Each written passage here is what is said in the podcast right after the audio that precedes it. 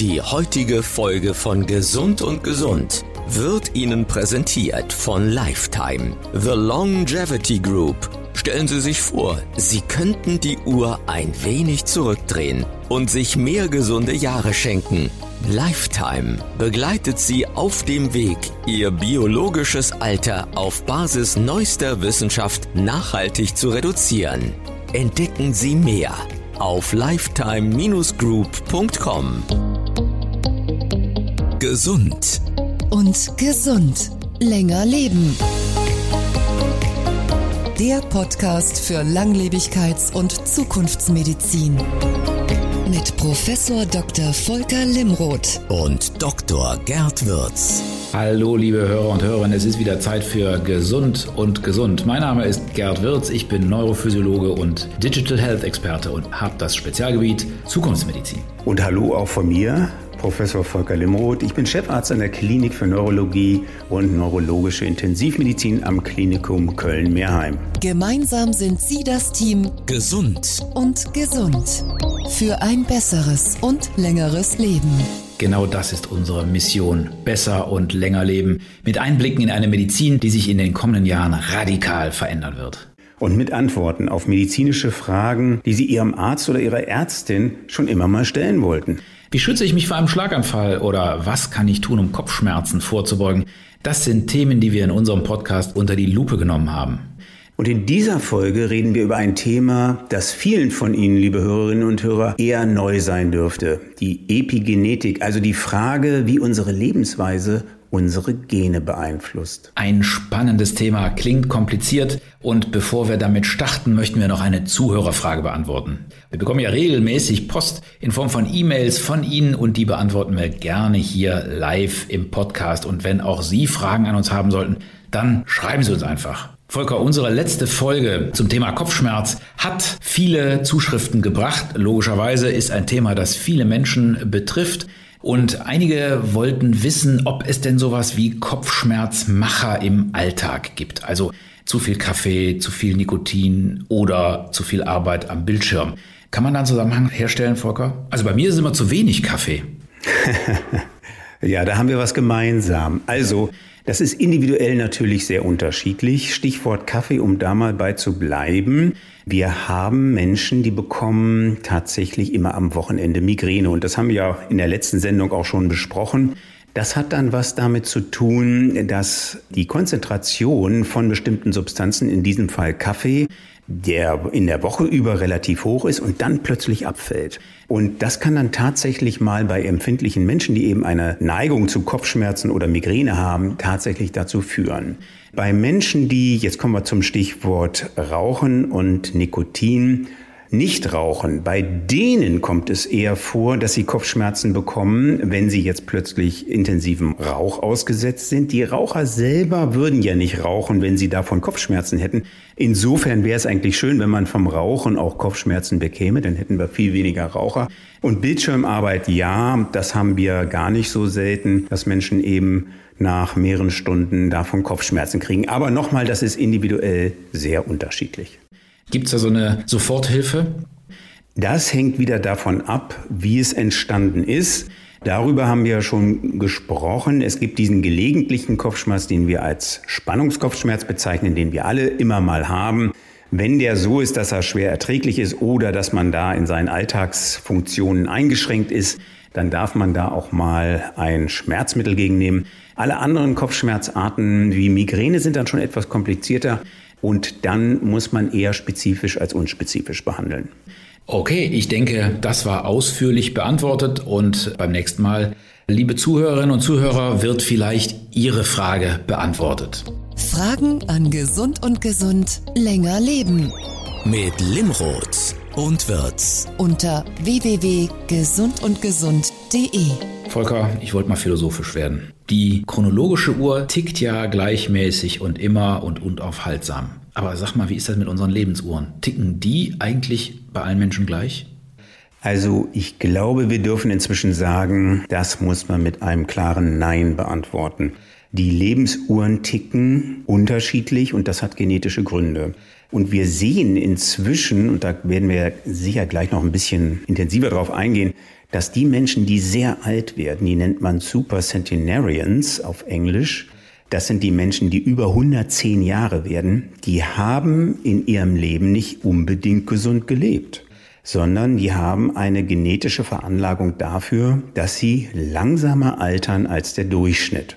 Und das ist so ein bisschen das Geheimnis der Langlebigkeit. Und was für Folgen eine gute oder schlechte Epigenetik hat, darüber wollen wir ja heute reden. Ein Begriff, der erstmal so ein bisschen geheimnisvoll klingt. Und ich weiß, wenn ich bei meinen Vorträgen über das Thema Epigenetik rede, dann schauen sie erstmal verwirrt und dann finden die meisten das Thema spannend, aber es ist natürlich ein sehr theoretisches Thema für die Langlebigkeit aber unerlässlich darüber zu reden. Und deshalb widmen wir uns ja heute bei Gesund und Gesund diesem Thema.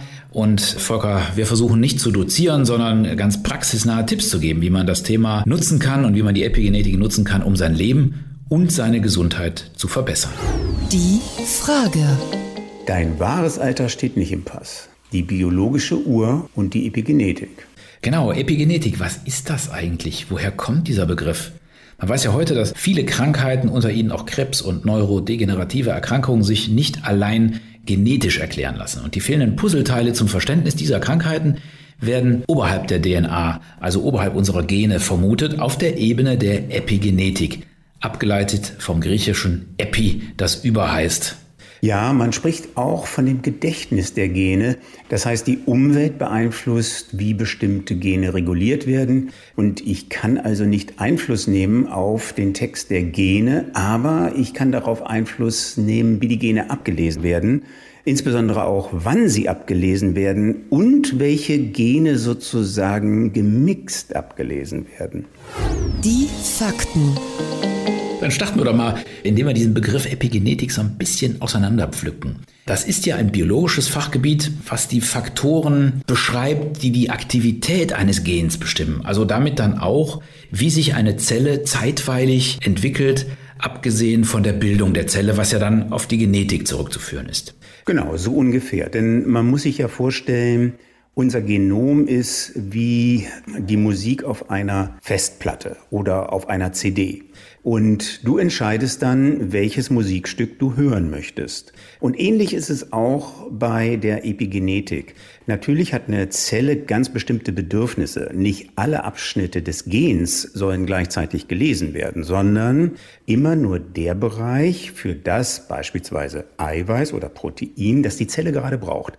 Das heißt, die Epigenetik entscheidet darüber, wann was abgelesen wird und wie es abgelesen wird.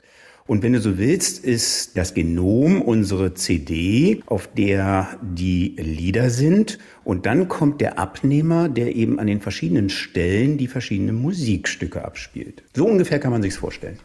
Das hast du so schön gesagt mit diesen Musikstücken. Und so einfach das jetzt gerade dahergesagt ist, das hat ein unglaubliches Umdenken hervorgerufen. Denn früher dachte man ja immer, das Leben und die Lebenserwartung ist zu 80 Prozent von den Genen abhängig. Aber die Gene bestimmen eben nicht so sehr die Lebenserwartung wie die aktiven Gene, also die Musikstücke, die gerade abgespielt werden. Genau, und dann kommt noch ein Faktor dazu bei der Epigenetik. Es geht auch darum, wie genau abgelesen wird. Und die Genauigkeit des Ablesens wird wiederum mit bestimmten Enzymen bestimmt. Also das sind wiederum Eiweißketten, die darüber entscheiden, wie genau abgelesen wird. Und diese Eiweißketten unterliegen wieder einer bestimmten Kontrolle. Und diese Kontrolle wird im Laufe des Lebens etwas nachlässiger, so sage ich das jetzt mal, sodass die Präzision des Ablesens der DNA sich über die Zeit eigentlich immer ein bisschen verschlechtert. Und das ist das eigentliche Problem des Alterns. Wenn du so willst und wenn du es auf einen Begriff bringen möchtest, ist Altern Informationsverlust durch eine Reduktion der epigenetischen Funktion. Also man muss sich ja unsere Gene so vorstellen, das ist ja eigentlich so eine lange Kette und jetzt nimmt man diese Kette und knuddelt die irgendwie so zusammen und daraus entsteht so ein Knäuel. Und damit das Knäuel auch irgendwie in dieser Faltung bleibt, heften sich ja manchmal so bestimmte chemische Substanzen, also die Methylgruppen irgendwie an das Knäuel an bestimmte Stellen und das sind übersetzt auf dein Musikbeispiel ist wahrscheinlich die Nadel, die da gerade auf der Platte ist. Genau, und dieses An- und Ausschalten übernehmen in der Zelle chemische Verbindungen, die sogenannten Methylgruppen. Und ob und wo sie den Schalter umlegen, das bestimmen sehr häufig Umwelteinflüsse oder auch unsere Lebensweise. Und das ist also die gute Nachricht, dass wir unsere Gene durch unsere Lebensweise eigentlich viel mehr beeinflussen können, als wir dachten. Das ist die gute Nachricht und darüber wollen wir jetzt noch viel intensiver sprechen. Die Vision. Also reden wir mal über diesen Unterschied zwischen chronologischem Alter und biologischem Alter. Was sagt denn unser Pass jetzt wirklich über unser Alter aus? Also um es auf den Punkt zu bringen, relativ gut das tatsächliche Alter, aber im Detail stimmt es natürlich nicht. Also im Pass steht nur unser Geburtsdatum. Und wie finde ich denn jetzt mein biologisches Alter raus? Ja, das ist ein wirklich spannendes Thema und dazu gibt es inzwischen verschiedene Techniken. Und so ungefähr vor 15 Jahren hat Steve Horvath durch Zufall eigentlich entdeckt, dass er mit sogenannten Mythilisierungsmustern tatsächlich das biologische Alter von Menschen bestimmen kann. Und das war, deswegen erwähne ich es, tatsächlich ein Zufall, weil er eigentlich nach onkologischen Dingen suchte. Er wollte eigentlich, wie viele andere Arbeitsgruppen auch, sehen, ob bei bestimmten Methylisierungsmustern sich Tumore besser zurückbilden und besser behandelt werden können bis er dann merkte, dass in einer Kohorte das Methylisierungsmuster sehr gut mit dem biologischen Alter korreliert. Und das war, wenn du so willst, der Start für die Entwicklung der sogenannten epigenetischen Uhren, Epigenetic Clocks, den inzwischen aber viele Arbeitsgruppen aufgegriffen haben und der in vielerlei Weise inzwischen verfeinert wurde. Das heißt, diese Horvath-Uhr, wie man sie nennt, die determiniert dein wahres biologisches Alter, wenn man sie mit einer Probe von sich selber abgleicht. Man kann da, glaube ich, eine Speichelprobe oder eine Blutprobe nehmen, da kannst du ja gleich noch was zu erzählen. Aber die Horvath-Uhr funktioniert meines Wissens so, dass der ganz viele Faktoren verglichen hat und die dann zusammengefasst hat, sodass sie statistisch eine Aussage erlauben und dann legst du praktisch dein eigenes Muster da drauf und aufgrund der Übereinstimmung mit diesen verschiedenen Mustern für verschiedene Altersgruppen sagt er dir dann, wie alt du wirklich bist. Stimmt das? So ungefähr.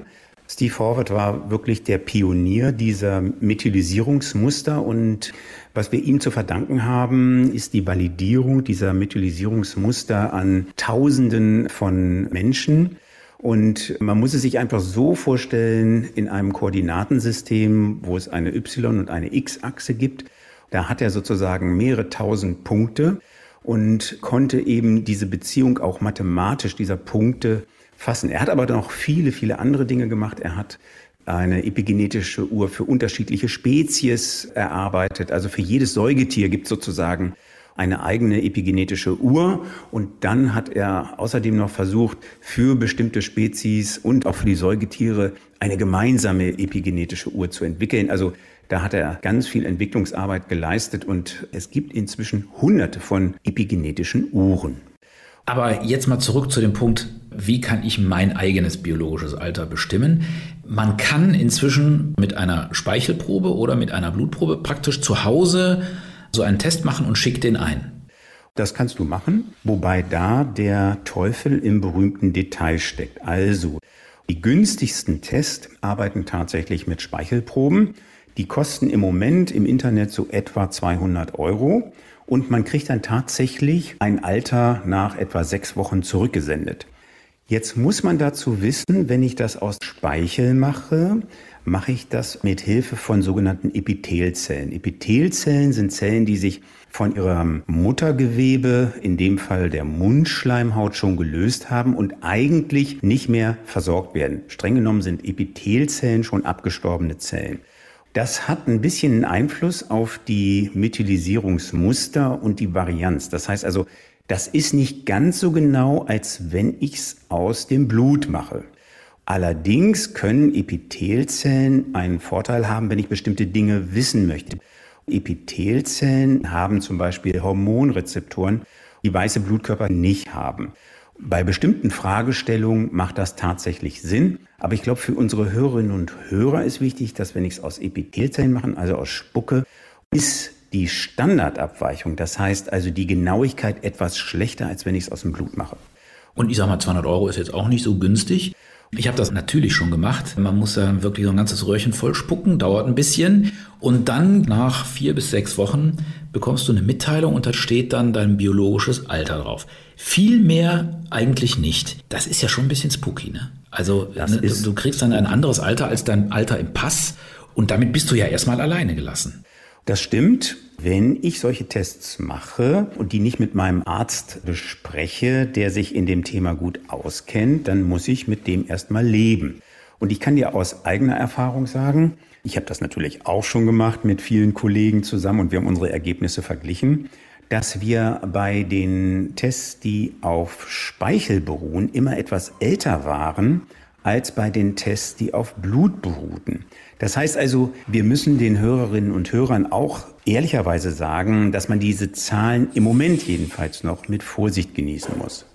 Aber andererseits habe ich jetzt mal diese Zahl. Und wenn die jetzt deutlich älter ist als das, was in meinem Pass steht, muss ich mir dann wirklich Gedanken machen? Also das könnte ja mein Leben verändern, wenn ich auf einmal plötzlich zehn Jahre älter bin als im Pass. Heißt das dann, ich habe wirklich eine kürzere Lebenserwartung und muss ich das einfach so akzeptieren? Also grundsätzlich macht ja das Erheben dieser epigenetischen Uhren und des epigenetischen Alters Sinn, weil ich wissen will, ob ich etwas vielleicht an meiner Lebensführung ändern muss. Und ja, wenn ich ein Alter angezeigt bekomme, das vielleicht zehn Jahre älter ist, dann habe ich gewissermaßen ein Problem. Das heißt noch nicht, dass ich zehn Jahre früher sterbe. Das heißt aber, dass ich wahrscheinlich meine natürlich gegebene Lebenserwartung nicht völlig ausschöpfe und dass da sozusagen ein Spielraum ist, den ich vielleicht noch ausschöpfen und gewinnen kann. Und das würde ich dann wirklich mit einem Arzt, der sich damit auskennt, besprechen, damit ich eine Strategie erarbeiten kann, wie ich vielleicht diese Jahre doch nutzen kann. Also ich kann die Uhr in meinem Pass nicht zurückdrehen, aber die Horvath-Uhr kann ich schon zurückdrehen. Jetzt musst du uns aber mal ein paar Tipps geben, wie. Ja, also das geht tatsächlich und dazu gibt es auch schon ein paar wirklich gute Studien. Und man muss ja sagen, dass die Idee, sich sozusagen durch verschiedene Mechanismen zu verjüngen, immer schwierig war, tatsächlich zu quantifizieren und zu messen. Bei Tieren wie Mäusen oder Ratten geht das natürlich, die haben eine begrenzte Lebenserwartung von bei Mäusen etwa 24 bis 26 Monate. Und wenn ich die irgendeiner Prozedur aussetze, die ich für potenziell lebensverlängernd halte, kann ich ja einfach nur messen, wie alt diese Maus tatsächlich wird. Und wenn sie dann eben plötzlich 32 oder 36 Monate wird und nicht mehr nach 26 Monaten stirbt, dann weiß ich, aha, tatsächlich diese Methode bewirkt etwas. Mhm. Das ist natürlich bei Menschen nicht möglich, weil ich dann Studien machen müsste, die 30, 40, 50 Jahre dauern. Deswegen war die Entwicklung dieser epigenetischen Uhren ein Durchbruch in der Überprüfung, ob bestimmte Strategien bei Menschen zum Erfolg führen. Und die ersten Studien dieser Art sind eigentlich schon in den 90er Jahren gemacht worden. Und da gab es diese Uhren noch nicht. Da hat man verschiedene andere Parameter bemessen, wie zum Beispiel die Insulinsensitivität, andere Faktoren im Blut und konnte zeigen, aha, beispielsweise Intervallfasten, äh, Kalorienrestriktion, das ein Beispiel, insbesondere in Kombination mit Bewegung und Sport, führen dazu, dass der gesamte Organismus besser aussieht. Und erst so etwa vor fünf Jahren sind die epigenetischen Uhren eingesetzt worden, um das zu überprüfen, ob das klappt. Das heißt aber auf der anderen Seite nochmal, wenn ich jetzt so einen epigenetischen Test mache, also auch die Bluttests kann man zu Hause machen, ne? man muss ja glaube ich nur so ein bisschen in die Fingerkuppe stechen, aber dann sagt mir dieses Ergebnis ja nur, dass ich ein anderes Alter habe als mein chronologisches Alter, aber es sagt mir ja nicht, woran es liegen könnte. Das stimmt. Das musst du entweder schlau selber rauskriegen oder mit dem Arzt besprechen. Und mhm. es gibt natürlich ein paar Lifestyle-Faktoren, von denen wir wissen, dass sie nicht lebensverlängernd sind, sondern eher die Lebenserwartung begrenzt. Und dazu gehört Rauchen, dazu gehört Übergewicht, dazu gehört ein schlecht eingestellter Hypertonus. Alle Faktoren, die wir übrigens in unserem ersten Podcast zum Schlaganfall auch schon besprochen haben. Und es gibt tatsächlich erste Studien mit einzelnen Substanzen, die zeigen, dass auf der Horvath-Uhr oder anderen genetischen Uhren tatsächlich sich eine Verjüngung einstellt. Aber jetzt mal ganz konkret. Du hast gesagt, du hast schon mal so einen Test gemacht. Komm, bist du jetzt jünger oder älter, als es im Pass steht? Also, ich habe ja schon gesagt, wir haben die verschiedenen Tests durchgeführt äh, in einer Gruppe von Kollegen, die sich für dieses Thema interessierten. Ich kann dazu sagen, in dem epigenetischen Test am Speichel war ich etwas älter als mein biologisches Alter. In dem epigenetischen Test im Blut war ich etwa zwei Jahre jünger. Und dann gibt's noch eine andere Art, das zu testen. Da kommen wir vielleicht auch gleich noch drauf. Das ist die Teleomerlänge deiner weißen Blutkörperchen zu messen. Und da war ich tatsächlich sieben Jahre jünger als mein kalendarisches Alter. So, und das müssen wir jetzt natürlich mal aufklären. Was sind Telomere? Ja, das ist ein ganz besonderer Abschnitt in unseren Chromosomen. Die sitzen wie so kleine Kappen an den Chromosomenenden. Und immer wenn sich eine Zelle teilt, dann werden die ein bisschen kürzer. Und man kann diese Teleomerlänge messen und sie ins Verhältnis zum Alter des Organismus setzen. Dafür brauchst du natürlich auch als Grundlage der Datenauswertung eine Kohorte, an der das bereits untersucht worden ist. Das gibt's in vielen Laboren. Und dann kann man sagen, aha, für den Gerd Würz, der jetzt das Alter von XY hat, ist die Teleomerlänge etwa 10% länger als im Durchschnitt aller in der Kohorte Untersuchten, die dein Alter haben. Und wenn es dann 10% länger ist und du bist beispielsweise 55, dann weißt du ungefähr, bist du vom Teleomerabschnitt her gesehen fünf bis sechs Jahre jünger als dein kalendarisches Alter. Und diese Entdeckung war so bahnbrechend, dass es dafür für Elizabeth Blackburn, die das mit zwei Kollegen gemacht hat, den Nobelpreis gegeben hat. Auch aus meiner Sicht völlig zu Recht, weil das ein weiteres Instrument ist, das uns wirklich tiefe Einblicke in Alterungsmechanismen gegeben hat. Aber wenn wir jetzt über diese Telomere reden, bist du also sieben Jahre jünger als dein chronologisches Alter und jetzt mach raus damit. Was sind die goldenen Regeln, um die biologische Uhr zurückzudrehen? Was hast du gemacht, damit du sieben Jahre jünger wirst? Also um ehrlich zu sein, versuche ich mein biologisches Alter erst seit gut einem Jahr zurückzudrehen, sodass wahrscheinlich die Teleomerlänge, die wir neulich gemessen haben, gar nicht so sehr auf meine jetzige Lebensführung zurückzuführen ist oder vielleicht nur zum Teil. Kannst du so drei, vier Top-Dinge nennen, die man machen könnte, um an seiner biologischen Uhr zu arbeiten, damit wir für unsere Hörerinnen und Hörer mal so was Handfestes haben, was sie wirklich heute oder morgen, womit sie anfangen können? Aufhören zu rauchen ist auf jeden Fall eine gute Idee. Genau. Also das klingt ein bisschen banal, aber wir sehen eigentlich bei Rauchern, egal welchen epigenetischen Test wir machen, Spucke, Blut, Teleomer, die sind alle deutlich älter als die Vergleichskohorte. Das mhm. trifft auch zu für, das ist übrigens interessant, das kann man im Blut sehr gut sehen, das kannst du bei den Epithelzellen nicht so sehen, für schlecht behandelten Bluthochdruck. Das gilt übrigens auch für schlecht eingestellten Diabetes. Und das trifft auch zu für Menschen mit Bewegungsmangel. Also das ist inzwischen mit diesen epigenetischen Uhren schon sehr gut korreliert. Das finde ich jetzt ganz wichtig, was du gesagt hast, weil Diabetes und Bluthochdruck sind ja zwei Erkrankungen, die in Deutschland, auf der ganzen Welt ganz weit oben stehen in der Krankheitsliste und die ja zu erheblichen Spätfolgen führen. Aber in dem Moment, wo man es hat, fühlt man sich eigentlich damit gar nicht so schlecht und deswegen fällt es jedem so schwer, die Therapien auch einzunehmen. Heißt also mit anderen Worten, liebe Hörerinnen und Hörer da draußen, wenn euch euer Arzt gesagt hat, ihr habt Diabetes oder ihr habt Bluthochdruck, selbst wenn es euch gut geht, verzichtet nicht darauf, die Medikamente zu nehmen. Genau, das ist extrem wichtig und man kann es gar nicht genug unterstreichen. Und es gibt auch Studien inzwischen dazu, dass mit diesen ja vergleichsweise normalen oder standardisierten medizinischen Maßnahmen die epigenetischen Uhren sich verbessern. So, also da haben wir schon mal was ganz Wichtiges. Ich glaube, man kann auch mal gucken, wie man so der Umwelt ausgesetzt ist. Also ich glaube, das Thema Umweltgifte und Schadstoffe um uns herum spielt auch eine große Rolle. Mit Sicherheit. Man darf es nicht überschätzen, aber schlechte Luftqualität trägt sicher dazu bei, hohe Feinstaubbelastung und so weiter. Die ganzen Analysen, und ich sage das jetzt deswegen, damit die Zuhörerinnen und Zuhörer nicht morgen zum Arzt laufen und alle Schwermetalle bestimmen lassen, die es so gibt. Das ist bisher nicht gut fundiert belegt, dass sozusagen die allgemeine Schwermetallbelastung viel an der Lebenserwartung ändert. habe ich ja auch schon viel darüber gelesen, so Angebote, wie man so Detox machen könnte, um das Quecksilber aus dem Körper zu kriegen oder so, hält doch nicht so viel von, oder? Nee, ich glaube, das ist einfach zu wenig verstanden.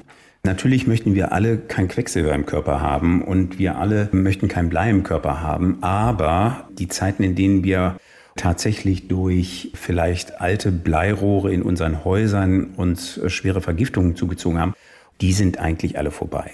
Und was sicherlich immer ganz wichtig ist, man sollte seinen Stress gut im Griff haben und vor allen Dingen auch die Schlafqualität. Die wird meiner Meinung nach immer noch unterschätzt und da kann man wirklich viel dran machen. Wir hatten da auch schon mal eine Folge zu mit dem Thomas Kuschert, dass wir wirklich auf unseren Schlaf achten, regelmäßig zu einer gleichen Zeit ins Bett gehen und versuchen auch unser Schlafzimmer so zu gestalten, dass wir uns wirklich ausruhen und bloß nicht das Handy im Schlafzimmer liegen lassen. Ja, das würde ich auch unterstreichen. Wir wissen, dass der Schlaf viel wichtiger für die Entspannung und die Erholung des Gehirns ist, als früher immer gedacht. Wichtig ist vor allen Dingen die Absenkung des Blutdrucks für mehrere Stunden durch den gesunden Schlaf. Auch das ist etwas, was ganz wichtig ist und das Gehirn schützt vor übermäßigen Ablagerungen, die, wie wir ja sagen, Mikroangiopathie verursachen, also die Schädigung von kleinen Gefäßen im Gehirn. Und dann gibt es noch einen anderen Aspekt, den darf ich vielleicht auch noch ganz kurz erwähnen, Stichwort Schnarchen. Es gibt ja auch noch Menschen, die durch bestimmte anatomische Voraussetzungen ein Schlafapnoe-Syndrom haben oder Schlafstörungen haben und die tatsächlich über Minuten, aber äh, relativ häufig während der Nacht eine Sauerstoffunterversorgung haben. Und auch das muss diagnostiziert werden oder sollte diagnostiziert werden und macht Sinn, dass man etwas dagegen tut. Da sind wir schon wieder bei meinem Spezialgebiet. Tatsächlich gibt es Matratzen, die können äh, messen, ob wie lange und wie häufig du schnarchst. Ob du das selber wissen willst, ist so eine Frage, aber das gibt's und vor allen Dingen, die können deine Apnoe-Phasen bestimmen und dann kann man das auf einer App am nächsten Morgen ablesen. Da sind so Unterlagen, die man unter die Matratze legt, finde ich gerade für solche schwierigen Apnoe-Phasen, die man ja nicht so einfach selber erkennt. Ja, also ne, das, da müsste ja der Partner schon neben einem liegen und aufmerksam warten und sehen, ah, der hat so ein paar Atemaussetzer und atmet mal eine Weile nicht. Ich habe mit diesen Matratzen keine Erfahrung, aber ich denke, so für das erste diagnostische Prozedere ist das sicher hilfreich. Inzwischen gibt es aber auch Schlafmediziner, die versenden sozusagen die Geräte mit einer Gebrauchsanleitung, wie man sich die anlegt. Und dann kann man das alles zu Hause machen, muss nicht ins Schlaflabor, schickt das Gerät mit der Aufnahme wieder zurück und hat dann einfach eine Videokonferenz mit dem Kollegen, der einem dann sagt, ob man tatsächlich Schlafapnoe-Phasen hat, ob man Sauerstoffabsättigungen während des Schlafes hat und so weiter, sodass man das eigentlich relativ bequem von zu Hause alles machen kann. Also da hilft uns auch schon die moderne digitale Medizin, dass wir solche Sachen relativ einfach erkennen können, denn ich glaube, es war früher ein unglaublicher Aufwand, ins Schlaflabor zu gehen und da wurde man verkabelt und da konnte man eigentlich überhaupt nicht richtig gut schlafen und das dann rauszufinden unter Laborbedingungen ist dann deutlich schwieriger als es zu Hause zu machen. Ich möchte Patienten und Zuhörer nur ermutigen, diese neuen Möglichkeiten, die wir inzwischen haben, mit Videocalls auch wahrzunehmen. Ich glaube, wir haben bis jetzt in dieser Folge gesehen, die Epigenetik und die epigenetische Uhr, das bringt uns einen Riesenschritt weiter, ist aber noch ein ganz komplexes Forschungsgebiet. Da gibt es noch ganz viele Aspekte, über die wir noch nachdenken müssen und können. Und ich denke, wenn Sie zu Hause sagen, das will ich jetzt mal testen, können Sie sich gerne so einen epigenetischen Test bestellen, entweder mit Blut oder mit Speichel. Aber ich bin der festen Überzeugung, man sollte sich einen Arzt seines Vertrauens suchen und mit ihm das Ergebnis besprechen, um dann auch hinterher darüber nachzudenken, gemeinsam, was man jetzt am Lebensstil ändern könnte, um dann beim nächsten Mal die Uhr ein bisschen zurückzudrehen und das kann ich allen Hörerinnen und Hörern auch schon versprechen. Ich habe das natürlich auch schon öfters gemacht. Bin schon ein bisschen länger dran mit dem Optimieren als du, Volker, und habe es über ein paar Jahre tatsächlich geschafft, meine Uhr immer weiter ein kleines Stückchen zurückzudrehen. Ja, toll. Wenn das nicht Ermutigung für alle ist, auf diesem Feld mitzuarbeiten. Der Praxischeck. Ja, lieber Gerd, das war wirklich eine besonders spannende Folge, finde ich. Jetzt ist wieder deine digitale Rubrik an der Reihe. Was ist dein Check dieser Folge? Wir haben ja eben schon ein bisschen über digitale Medizin gesprochen, die uns helfen kann. Und du hast eben auch schon erwähnt, was so ein epigenetischer Test kostet. Der ist teuer und aufwendig. Und jetzt ist natürlich die Frage, kann und möchte man sich das leisten? Und deswegen habe ich mal so ein paar Parameter mitgebracht, die zwar nicht so genau sind wie so ein epigenetischer Test, aber mit denen man schon ein bisschen sehen kann, ob das biologische Alter höher oder niedriger ist als das chronologische Alter. Und einer dieser Faktoren ist der HRV, das ist die Herzfrequenzvariabilität. Und die gibt schon einige Hinweise auf den Gesundheitszustand und auf den Stresspegel einer Person. Was macht jetzt oder was ist diese Herzfrequenzvariabilität? Unser Herz schlägt in diesen Zeitabständen zwischen einem und dem nächsten Schlag, die sind nicht ganz regelmäßig. Und das Interessante ist, je unregelmäßiger sie sind, desto besser ist das. Ja, also wenn so Millisekunden dieses Intervall zwischen zwei aufeinanderfolgenden Herzschlägen sich verändert, dann zeigt es, dass unser Nervensystem die Fähigkeit hat, sich an verschiedene Anforderungen anzupassen. Und deswegen wird eine höhere Herzfrequenzvariabilität auch oft mit besserer Gesundheit und auch einer effektiveren Stressbewältigung in Verbindung gebracht. Und das kann man auch relativ einfach mit Smartwatches machen. Da kann man seine Herzfrequenzvariabilität messen und da gibt es dann einige Apps, die sind auch zu einem großen Teil kostenlos.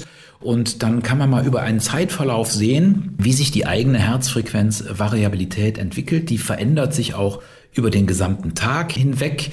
Und mit diesen Apps kann man aber auch sehen, langfristig, ja, wie sich die über Wochen und Monate entwickelt. Und man sollte gucken, wenn die relativ niedrig ist, dass man sie ganz langsam erhöht und merkt, gerade ist sie gerade mal niedrig, jetzt muss ich mal ein bisschen Pause machen, muss ein bisschen meinen Stress runterfahren und vielleicht auch mal ein bisschen mehr Sport machen kann. Aber auch hier ist es wichtig, weil es gibt keine ganz konkreten Werte. Man kann jetzt nicht sagen, Herzfrequenzvariabilität 20, 30 ist gut oder schlecht. Es kommt immer auf den Ausgangswert an, den man selber hatte und dass man sie deutlich verbessert. Auch hier kann ich nur empfehlen, besprechen Sie das mit Ihrem Arzt oder mit Ihrer Ärztin. Länger leben. Wie geht das? Jetzt kommt die Privatsprechstunde mit Professor Volker Limroth. Er gibt Ihnen jetzt einen ganz besonderen Rat, der eng mit der heutigen Frage zusammenhängt. Der ärztliche Insider-Tipp für den Alltag sozusagen.